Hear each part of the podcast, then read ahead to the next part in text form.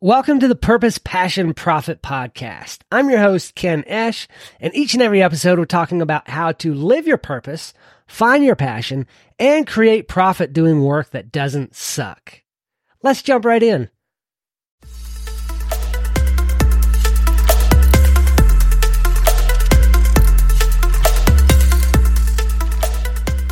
Happy Labor Day to you all out there. I hope as you celebrate the day, whether you're working or taking the day off, I hope as you think about the day that you are working to move your life forward, your personal, professional, and your spiritual life, that you move forward doing good work.